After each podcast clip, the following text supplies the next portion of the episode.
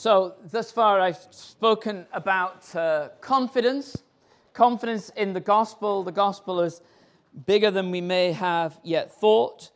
A clarity of mission strategy. And I just want to say one last thing about the clarity of mission strategy. The irony is that in the UK, it's the churches that are the most mission focused that tend to be most focused on getting people to use their leisure time. Now, there's a real interesting situation there. The churches that are most mission focused are most likely to be recruiting people to use their leisure time. And sometimes it's because the leaders of those churches are the most entrepreneurial. Does that translate? It's French, isn't it? So we, um, they're the most entrepreneurial. In other words, they have the biggest vision, the biggest uh, desire, and the biggest idea of what's possible. So sometimes it's the most capable leaders who actually miss the reality of equipping people for the whole of life. And that's just interesting. So the challenge is not to churches that perhaps are struggling with mission alone, but it's actually just churches that are most engaged in mission, but in one mission model. If I can just give you one very down to earth example of what this looks like. I, I, I'd be interested to know whether this is a, a, sort of a common feeling. In my church, we're a, a church of just about 100 people, so we're not a large church. So last Sunday, um, we had six new visitors with us, which is great. In a church of 100 people, that's great. Yeah? I'm, I'm just checking that nobody's going, no, that's terrible, that's an awful. Because if, if you'd have gone like that, I would have changed the story.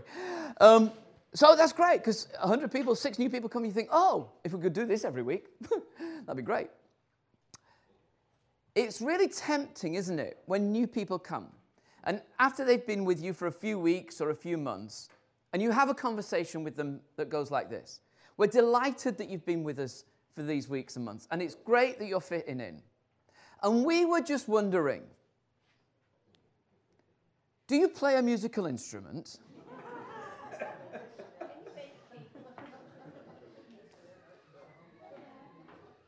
Are you safe to work with children? Have you always dreamt about cleaning an empty hall when everybody else has left? Has that been a big ambition in life? And you find a way to come round to eventually you are saying, We were just wondering how we might best use you.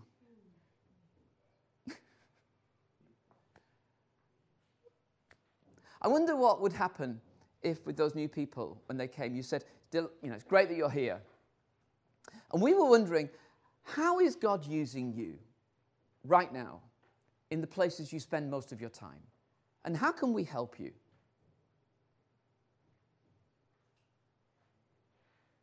Most people would not know what to say. Because for most people, that's not their impression of how church works. Church works by you being recruited for the work of the church, not the church resourcing you for where you already are. And what I'm talking about is a complete perspective shift. It, on one level, it seems really simple, but actually, this is a fundamental, for some churches, this is a fundamental perspective shift. On everybody's part, on the leader's part, and on the part of the people. My third C is conviction. We need to be convicted, or have a conviction rather, that our role is to create disciples. I have, I have a book being published this month. This is just a plug, um, an advert for it. But in that book, there's a foreword and the foreword is written by a man called Graham Cray, who's a bishop in the Church of England. And he's written a very good foreword. And he says four things. And it's these four things that I want to suggest are really crucial. I hold a number of strong convictions. There is no way to re evangelize this nation apart from the impact of the daily lives of ordinary, everyday Christians. That's his first conviction. Now, it's interesting that if you ask church leaders, what will it take to reach this nation with the gospel? Most church leaders would not say that. That's not their first response. But he says, absolutely, the impact of the daily lives of ordinary, everyday Christians.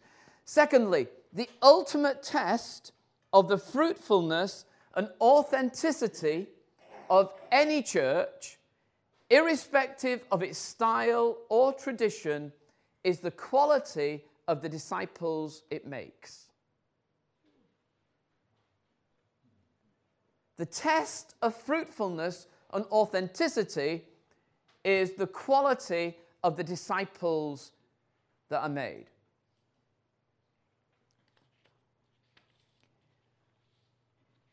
I'm aware that this won't translate into Danish very well, but in the UK, churches are very tempted to assess whether they're successful by looking at A, B, C. This is why it's not going to work in Danish. A is for attendance, how many people come. B is for your buildings, what do your buildings look like and what shape are they in? And C is cash. Attendings, attendance, buildings, and cash. And, and therefore staff. The authenticity and the fruitfulness of your church is not based on those three. The ultimate authenticity and success of your church and therefore your ministry is on the quality of D, disciples that are made. And if those disciples are fruitful disciples who disciple make other people, then you have been successful. Now, that's actually quite challenging. Because in some places, it's easier to get more people to come than it is to create disciples.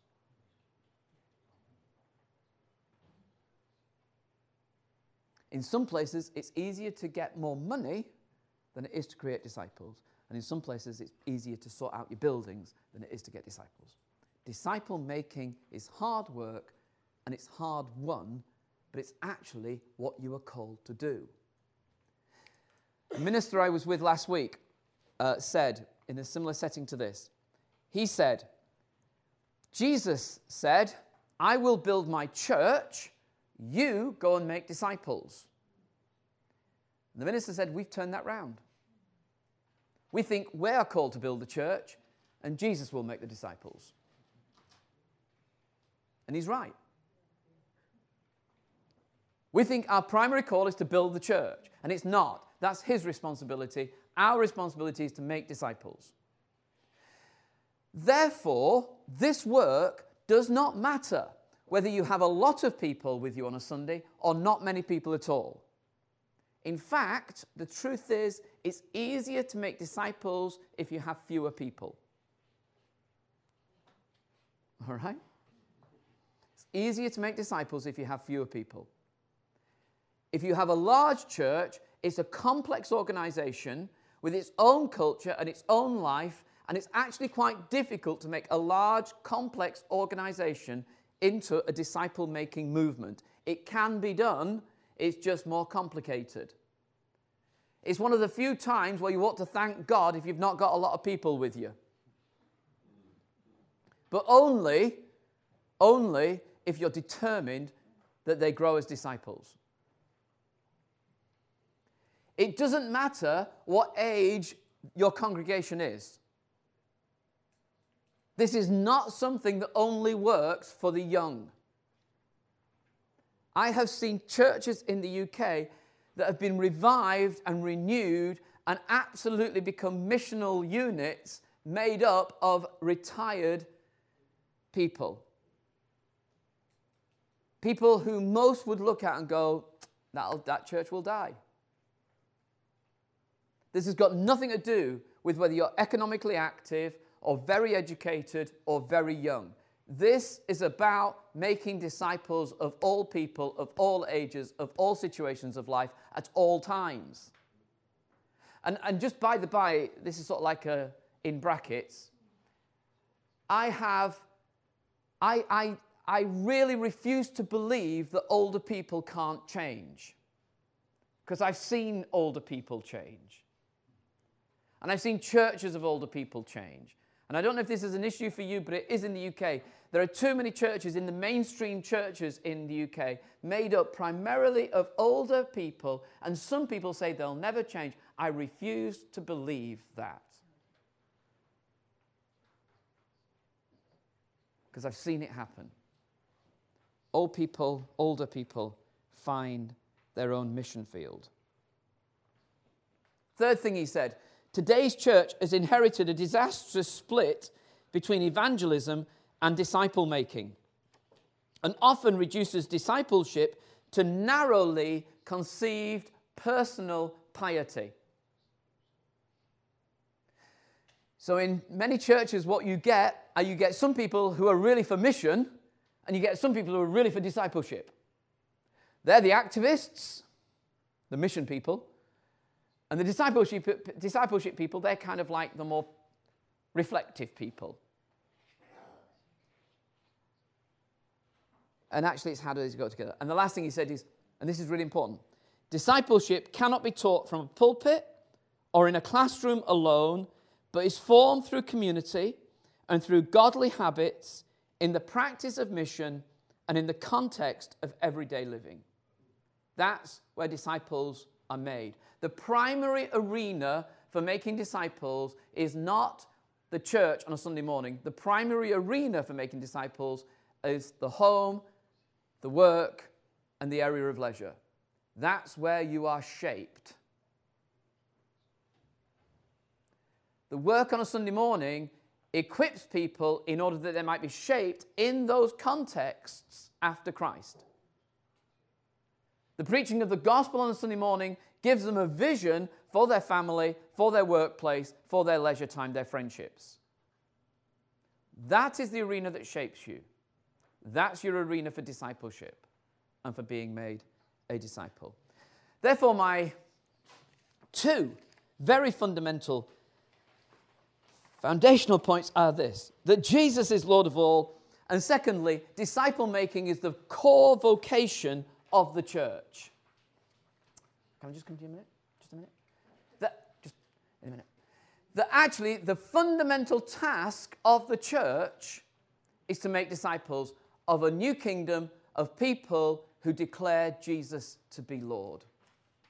That's what we're about. Now, the reason it's so obvious, the reason some of you are going, yes, yes, I know, is because for some people in church ministry, you get lost. You lose what your calling was. And if your churches are anything like our churches, what happens is you get caught up in running the show, running the church, just keeping the show on the road. And it's the institution and the administration of the institution and keeping people happy and not upsetting people and sorting out buildings and dealing with finance and dealing with the people who are complaining. That's what gets all your attention. And that's not what you were called for. That's not why you came into this work. I hope.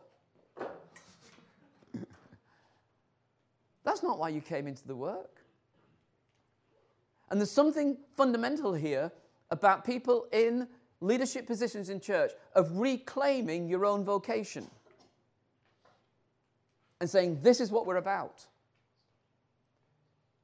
Because if you don't say what you're about, Everybody else will tell you what you ought to be about. If you're not clear, everybody else will tell you what they think you should be doing. Now, sorry, I was going to. I just wanted the name of the person just Yes, yeah, sorry, that's Bishop. No, I know, but could you put it on the? Yes, you, I certainly can. Yeah. Can you read that? That's not so good, is it?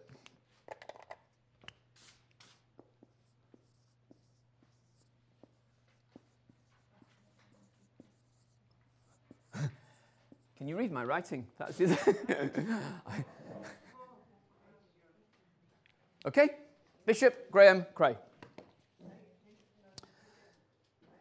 Are we, are we okay so far? Yeah? Let's, let's move. So, if that's the, the, the foundation, then actually we're left with the question how? But let me just really make sure. I've got another name coming up, so I'll write that one too. Um, the moment we start using words like discipleship, we have to recognize that everybody has their own definition. And just because we share the same word doesn't mean to say that we're all talking about the same thing. For some people, discipleship is what you do with people just after they've been through an alpha course. Do you have alpha? You must have alpha. Yeah. Everybody has alpha. Even Mars has alpha. So you've got people who make some sort of commitment to Christ, and then you have a 12 week discipleship course. And it's for those who've just made a commitment to Christ. And we say, so if I, if I asked you, do you do discipleship in your, in your church? You'd say, yes, we have a 12 week course. People go on it once. Or 10. Um, we have a course. I am not talking about discipleship as a course. I'm talking about that sort of much more fundamental uh, understanding of discipleship as being normal Christian living. You see, for some people, discipleship is for really keen Christians. In England, we have, uh, for children, they have, uh, when they're 16, they do one set of exams, and then when they're 18, they do a higher set. And for some people, they think discipleship is the highest set of degree, uh, of la- uh, level, you know? And they just want to be an ordinary Christian. Discipleship is for the keen ones. Me, I'm just ordinary. And I know you know this, but there's no such thing as being a Christian or a disciple. Discipleship is normal Christian living.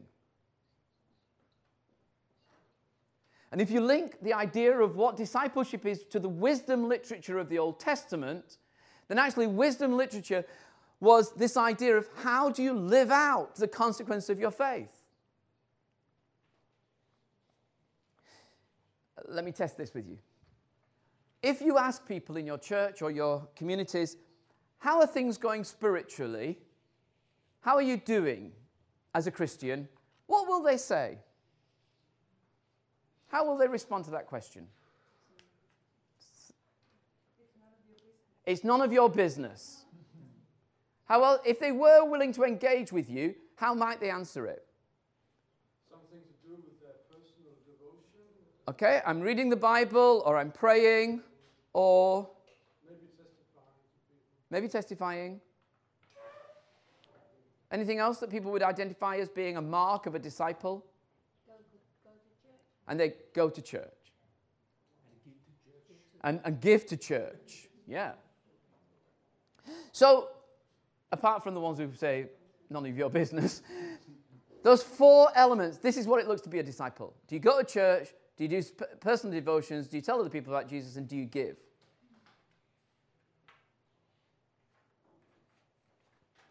And what I'm wanting to say is in the same way as the gospel, our understanding of the gospel was too small, if that's what people understand discipleship is, that's too small. Because that's not what you're going to start seeing as success. A successful disciple does not come to church more often. A fruitful disciple does not come to church more often, or a fruitful disciple does not necessarily give to church more often. That's not the mark of fruitfulness. So, as leaders, I think there's a real challenge here. When you talk about discipleship, do people know what you mean? Because you can say the same words, but people have different ideas what you're talking about. Do they know what you understand to be fruitful discipleship? Now, the quote I'm go- I put up next is by, it's on your sheet as well, by a man called Gordon MacDonald, who is an American church leader. Two long quote over two sheets. But he was trying to explain what he understands discipleship to be, and this is his, his attempt. He says, mature, mature Christians, in my book, does not mean the churchly, those who've mastered the vocabulary and the litany of church life, who come alive only when the church doors open. Rather, I have in mind those who walk through all the corridors of the larger life the marketplace, the home, the community, the playing fields, and do it in such a way that sooner or later it's concluded that Jesus' fingerprints are all over them. What are the marks of maturity? People who are self sustaining in spiritual devotions, wise in human relationships, humble and serving, comfortable and functional in the everyday world where people of faith can be in short supply, substantial in conversation, prudent in acquisition, respectful in conflict, faithful in commitments. Now, what he's trying to do, he's just trying to flesh out what he understands a disciple to be. And he may have missed some things and he may not have got everything. I don't think he's claiming that. But at least people know what he's looking for. And the challenge to you is really have you ever, have you ever explained to people what you're looking for? Have you ever explained to people what fruitfulness actually looks like? Because once you start to explain what it looks like, then you can actually think about how does belonging to this church help you get there? Let me take one of those phrases that he uses. It's this one respectful in conflict. Okay?